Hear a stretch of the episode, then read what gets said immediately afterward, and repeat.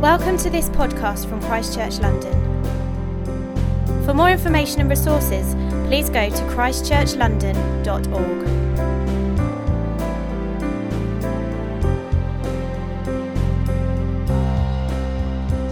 marketing of Easter eggs. And they felt like you get get a lot more better value for money if they just gave me and my brother Peter uh, five pounds to spend on as much chocolate and sweets as we wanted. And uh, it, can, it turns out you can get a much higher uh, chocolate to money ratio when you just buy bars and bars of chocolate. So everybody was happy, um, apart from our dentist obviously. um, but anyway, let's get stuck into today's sermon. And uh, firstly, should I just say thank you so much for being here this Easter Sunday? Because I don't know about you, but sometimes um, at Easter time, the stuff going on outside of church can seem a lot more fun and exciting than the stuff going on inside of church, doesn't it? Um, I mean, apart from this particular service, of course. but I mean, for a start, you get four days holiday. You get Easter egg hunts, you get making Easter bonnets, Easter bunnies, uh, cream eggs, Facebook feeds full of people trying to make giant cream eggs for some reason. You get hot cross buns, you get egg rolls, uh, which are apparently not rolls with egg in it, but a game that you play where you hardboard an egg and roll it down a hill against another hardboiled egg uh, to see who wins. Sounds great, doesn't it? And uh, I don't know if anyone else did this thing when they were a kid where you decorate a nice little egg and then make a little home for it in a little cardboard box, and then you take it to school and everyone votes on their favorite. Did anyone else do that? No? Just me. Well, uh, unfortunately, I couldn't dig out any of my own masterpieces, um, but I found a couple of similar ones online. Um, we'll just look at them now. So this one is um, extraterrestrial, yeah, um, egg-tarctic, and um, Final one, Obama. Um, unfortunately, there wasn't a pun that came with this one, so I made one up. I went for uh, Barack Obama. He sits in the uh, Oval Office. Yeah, I spent half my sermon prep planning that. um, but then on the other side of things, the Christian story of Easter seems to put a bit, bit of a dampener on things, doesn't it? I mean, for a start, we've got quite alienating names for pretty much every day around the, Christ, um, the Christian Easter celebration of Easter. Uh, we've got Shrove Tuesday, Ash Wednesday, Monday, Thursday, Good Friday, Holy Saturday, Easter Sunday, Easter Monday. I mean, the last two are all right, but what about all the other ones? And then also, our symbol for Easter is a bit of a depressing one because it's a picture of a cross with a dead man hanging from it. And it's as if outside of the church, people have felt so awkward even broaching the Christian Easter story that they've overcompensated, instead, making Easter a story about um, the coming of spring and new life and family. And the only symbol of Easter is, uh, can be seen on our hot cross buns. I don't know if anyone saw that uh, news story recently where the Prime Minister reprimanded the National Trust and Cadbury for removing the word Easter from an Easter egg hunt, uh, calling it something like the Great British Egg Hunt or something. And I think sometimes um, Easter isn't just confusing for people outside of the church, but it can be co- confusing for us inside of the church as well. I mean, sometimes it's Easter, it's hard to know how we're supposed to feel, isn't it? Um, are we supposed to just focus, our sights and emotions on the cross? Are we supposed to remember the pain that Jesus went through? Or are we supposed to cele- celebrate that he's risen? risen? It's a roller coaster of emotions, isn't it? And sometimes we think it would just be easier to take a bank holiday trip to Thorpe Park instead. So, what is so confusing about the Easter story? Well, I want to suggest that tonight, maybe often at Easter, we only focus on half the story. I think often at Easter time, we skip straight to the climax and we miss out the preface and the epilogue, the before and the after. And I think actually the Bible tells a fuller story of Easter. And only when we understand that full story, that is when our hearts and minds will be changed towards this confusing holiday. One of my favorite books is The Fault in Our Stars by John Green. Uh, I know, I know, the film is extremely average, but trust me, the book is way better. And I think one of the reasons this is my favorite books is because it's actually one of the only books that's made me cry. Ah. um, but I think this, the fact that it triggered this emotion in me, is the sign of a full story. Or am I just a wet blanket and I cry at stories intended for teenagers?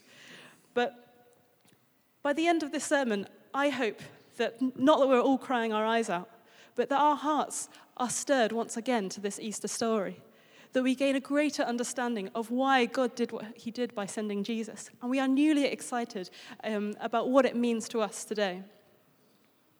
So, what is the half of the story that we currently know about? Well, I think if we wanted to sum up, the Easter, sum up the Easter story we currently know about it, we could do it in two words, and it's coming up on the screen behind me, or it already is um, to fall and redemption. So it's a bit jargony. Essentially, it means the fall of humanity into sin and the redemption, the saving of humanity through the death and resurrection of Christ.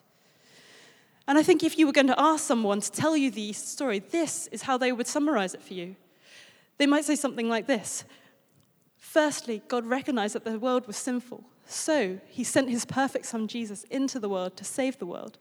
In order to save the world, Jesus had to die on a cross um, and be raised again three days later in order to break the power of sin and death on the world. And so, as a result, anybody that believes in him will not die, but be able to go to heaven to be with God and Jesus forever. This is the narrative of the fall and redemption. And it is the core part of the Easter story. It's the part that we read, that Raf read in our passage today. And I think a lot of us might be thinking, well, surely that is the whole Easter story. What else is there? Well, firstly, I just want to highlight that if we did feel like this was the whole Easter story, we might be in danger of two things. Firstly, it looks like the only positive thing about being a Christian is that we get to go to heaven when we die. As a result, we're not quite sure what we're supposed to do on this earth. We might end up treating this earth like a bit of a waiting room, waiting to get off this earth. Um, maybe living a more comfortable and sheltered existence and not making the most of our time in this world. And secondly, if we were going to take an action from this Easter story, it looks like the only thing we are supposed to do is to convert as many people as possible, to tell them about Jesus and to warn them about heaven and hell. And I don't know if anybody has tried this tactic for converting somebody, but it's a bit of a scaremongering tactic, isn't it? Warning people about heaven and hell. And firstly, anyone that you tell, to, tell about this, tell this story to, um, might firstly perceive you as being a little bit strange. And secondly, the majority of the time, this tactic doesn't work because it doesn't reveal the true reason about why we believe what we believe. So, if we were going to summarize that, this fall and redemption narrative um, meets us with a challenge because we're not sure what it is what it means to our lives today. Um, I want to tell the story about a US Olympic diver called David Boudia, who um, tells his story about how he became a Christian. Um, he says that before he was a Christian, his whole world was about his diving. This is where he got his sense of success, his worth, and his identity. However, he met a real blow when he competed in the Beijing Olympics, hoping to go away with a medal, but came out just 10th. Um, this sent David Boudia into a real spiral of depression and frustration and questioning life. And it was during this time that he actually met a friend who was a Christian who told him more about the person of Jesus. And during this time, um, David Boudia decided to commit his life to, um, to faith, to becoming a Christian. But as someone new to his faith, um, he wasn't quite sure what his newfound beliefs were meant to his life today. He says this. Initially, my conversion had a detrimental effect on my diving. My sport seemed so insignificant and unimportant compared to the weighty, eternal matters I was investigating. I preferred to spend my time think, learning about Christ rather than thinking about diving. Diving practice? I'd rather sleep and read about Jesus. Here we see David Boudia struggling to know how to make his beliefs relevant. And does anybody else struggle with that as well? Maybe not in the same way that David Boudia did, but does anyone know and believe what Jesus did, but not sure what it means to our lives today? Well, I want to suggest that the full Easter story is our answer. I think the Bible tells a fuller story of Easter that shows us how we are to combine what we believe with how we are to live today. So, shall we look at this full story of Easter? Good. good. We are anyway. and like any good story, we're going to start right at the beginning of this book, um, of the Bible actually, at Genesis, at the beginning of time. This is the point where God makes the whole world and everything in it, including human, humankind, from scratch. And to the first human, Adam, he says this Be fruitful and multiply, and fill the earth and subdue it, and have dominion over the fish of the sea, and over the birds of the heavens, and over every living thing that moves on the earth. So our story begins where God makes a perfect world with perfect humans that have no limits, where creation and life and fruit are abundant, and there's absolutely no sin or death. Tim Keller, an American pastor and author, notes the absence of sin and death in creation when he says, Death was not part of God's original creation. We were not created to age, weaken, fade, and die. We were not created for love relationships that end in death. Death is an intrusion, a result of sin and out of human races turning away from God. We are trapped in a world for which we are not designed. That's an interesting way of looking at it, isn't it? That the world we're in today isn't the one that we were originally intended. We were originally designed for a perfect creation. And so, this is chapter one of our Easter story creation. And chapter two and three is the narrative we currently know about the fall and redemption. And I don't know about you, but seeing creation at the beginning of our Easter story now instead of the fall adds a little bit of hope into things, doesn't it? It maybe takes away a bit of the doom and gloom, and it maybe reveals that God maybe does actually care about the world. God actually didn't always intend us to be sinful beings that needed sorting out. And it kind of puts a new perspective on the redemption, doesn't it? It kind of shows that Jesus did, um, God didn't send Jesus um, to teach us a lesson in morality, to show us how bad and sinful we were and how great and amazing He was. No, God sent Jesus because He knew about this perfect original creation, and He saw that something was standing in the way of that. He saw that it was sin and death that was stopping this original creation, and He needed to send Jesus so that His original creation could once again be possible by breaking the power of sin and death.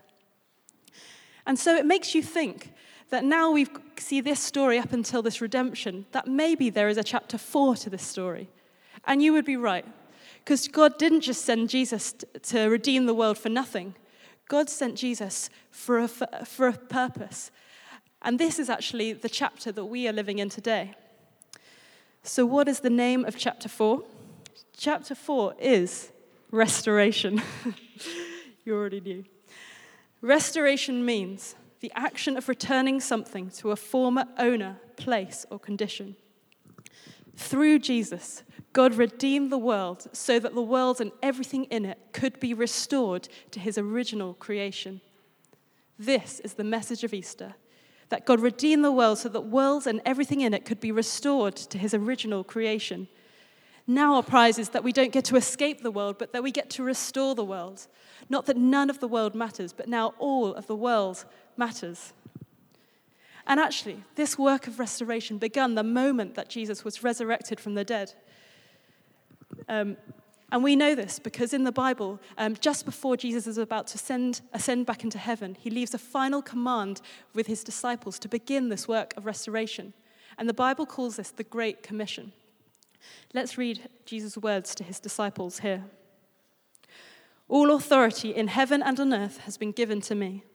Therefore, go and make disciples of all nations, baptizing them in the name of the Father, and of the Son, and of the Holy Spirit, and teaching them to obey everything I have commanded you. And surely I am with you to the very end of the age. This is the command of restoration that Jesus leaves with his disciples. And it's interesting that where it says, um, where Jesus says that go and make disciples of all nations, this is very similar to where God says to the first human Adam, be fruitful and multiply. And it's as if now that um, the world has been redeemed, the disciples are now free to do the same as Adam, to be fruitful and multiply, but this time in contributing to the restoration of the world. And this Great Commission is not just a command for the disciples, this is a command for us today. We get to contribute to the restoration of the world. And it sounds very big and exciting and maybe a little bit daunting, doesn't it? Restoring the world. But let's not be daunted. Because, firstly, Jesus says he will be with us to the very end of the age. And secondly, because actually this work of restoration has already begun. Because over the last 2,000 years, there have been millions and millions of Christians that have gone before us, that have begun this work of restoration and already made a significant impact. Dinesh D'Souza, a US political commentator, says this This Christian idea was the propelling force behind the campaign to end slavery, the movement for po- democracy and popular self government, and also the successful attempt to articulate, articulate an international doctrine of human rights. If the West gives up Christianity, it will endanger the egalitarian values that Christianity brought into the world. The, the end of Christianity also means the systematic erosion of values like equal dignity and equal rights that both religious and secular people cherish. It was also Christians that initiated establishments like schools and universities. It was Christians that initiated the culture of art and literature and music. And it was all down to the obedience of a few individuals that believed in God that decided to restore the world in their own unique way that have made such a value on our society today. Going back to our friend, Mr. David Boudia, our US diver, now that he's a bit further along in his faith, he realizes that God does not want him to shut himself away. And so he returns to his diving, but this time with a completely transformed mindset, putting God at the forefront of his practice, his training, and his competitions. And once again, David Boudia qualifies for the Olympics, this time in London. But instead of going away 10th, David Boudia goes away first. He goes away with the gold medal. And David says this God has given me a platform to know him and make him known. And that platform he's given me is diving. David Boudia realized what his role was in restoring the world, and he decided to be obedient to God's calling on his life. And I think that's the key, key thing we need if we are going to contribute to the restoration of the world obedience to God's calling on our life. Because it wasn't just David Boudia that was obedient, but actually Jesus Christ himself set the perfect example of obedience while he was here on this earth. And look what he achieved. I'd like to just share two stories of obedience to illustrate this.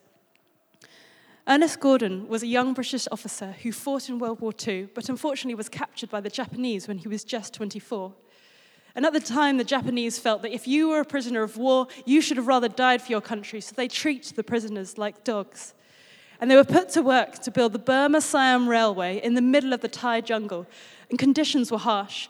They were made to work at 120 degree temperatures, and their rations were cut.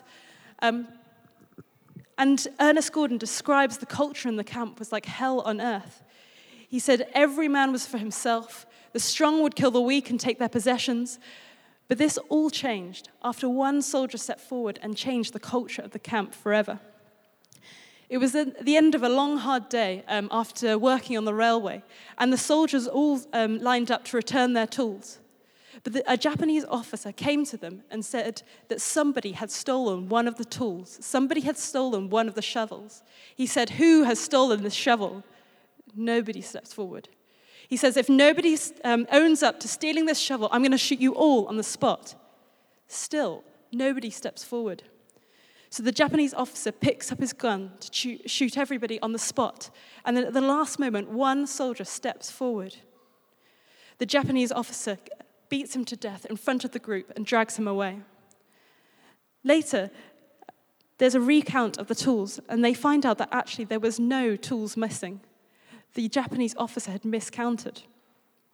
Immediately, everybody wonder who, wonders who this soldier was that had sacrificed his life for the group.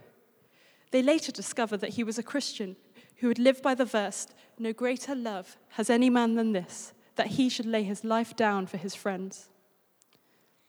Immediately, the whole culture of the camp changes. It's as if the kingdom of God descends into that camp. The soldiers decide to treat each other like brothers. They pool their skills and resources and start a university right there in the middle of the jungle, where Ernest Gordon teaches philosophy and ethics. They make musical instruments and put on musical concerts. They make their own paint and put on art galleries. They treat the, the Japanese officers that had beaten them with forgiveness and compassion. It's an amazing story, isn't it? Just down to the sacrificial obedience of one soldier. Everybody, including Ernest Gordon, gained a sense of Jesus and decided to be obedient themselves in restoring that camp for the better. The other story I'd like to share is actually from my own life, where about five years ago, I decided that it, um, it was right for me to move away from my original profession as a pharmacist. And I didn't get a lightning bolt down from heaven. I didn't get an audible voice from God. I just had a sense inside that this might not be the profession that I was meant to do for the rest of my life. But during this time, I wasn't obedient to God. Because, okay, I'd moved away from my profession as a pharmacist and felt like I'd been obedient to God in that sense. But I also felt like time was of the essence. I couldn't just sit around and wait for God to tell me what I was supposed to do with my life. So I decided to push loads of doors and strive in my own strength and apply to all the jobs on offer to try and solve the problem myself. And I'm not saying that we shouldn't push doors ourselves and test whether God is working, but I think I did it so much that I became extremely frustrated and stressed. I couldn't solve the problem myself of finding out what I was supposed to do with my life. I should have been obedient to God. I should have trusted that His timing was perfect, and I should have had peace that He was leading me, but I couldn't handle it. And today, I've just landed a full time job in learning and development, which I love. But if I look back over the last five years, I think that things could have been a lot more peaceful and fulfilling if I'd just been obedient to God's calling, if I'd just trusted in His timing and just had peace that He was leading me. So, let's be obedient to God. Let's bring our dreams and decisions to Him. And let's trust and have peace in where He is leading us so that He can direct our paths in bringing out about restoration of the world in our own unique way. Could I invite the band to come up, please? And if you don't know Jesus today, I can imagine that being obedient to God might sound really far off. But I would simply just start with this bringing your dreams and desires to Him. Because we've seen today that God does not want us to live a boring and restrictive life. God invites us to be part of an amazing story right here, right now, to be part of restoring the world. So, what should we remember about Easter this spring? What should we remember when we go back to our Easter egg hunts and our roast dinners this bank holiday weekend? Maybe let's remember this. Through obedience to God, we can contribute to the restoration of the world. Easter isn't just a story about the fall and redemption. Easter is a fuller story about creation and restoration. And we are not just alive today to remember what happened 2,000 years ago, but we are alive today for a purpose to be fruitful and multiply, to love God and to restore his kingdom, and to make disciples and be obedient to his commands, for we know he is with us till the very end of the age. And we're going to sing a final song of worship now. And if you don't know Jesus but would like to know more, we would love to speak with you and maybe pray for you as well. There will be a prayer team who will just be up here in a few moments. And um, if you would like prayer or would like to speak, please do come up. Do not hesitate and take this opportunity to learn more about how you might be able to take this next step in knowing Jesus. And I would be more than happy to speak with you as well. And if there's anybody else out there who has just um, struck a, who this talk has struck a chord with them, who wants to know how to take that next step in restoration in their own way, please do also get prayer for that as well. Thank you very much.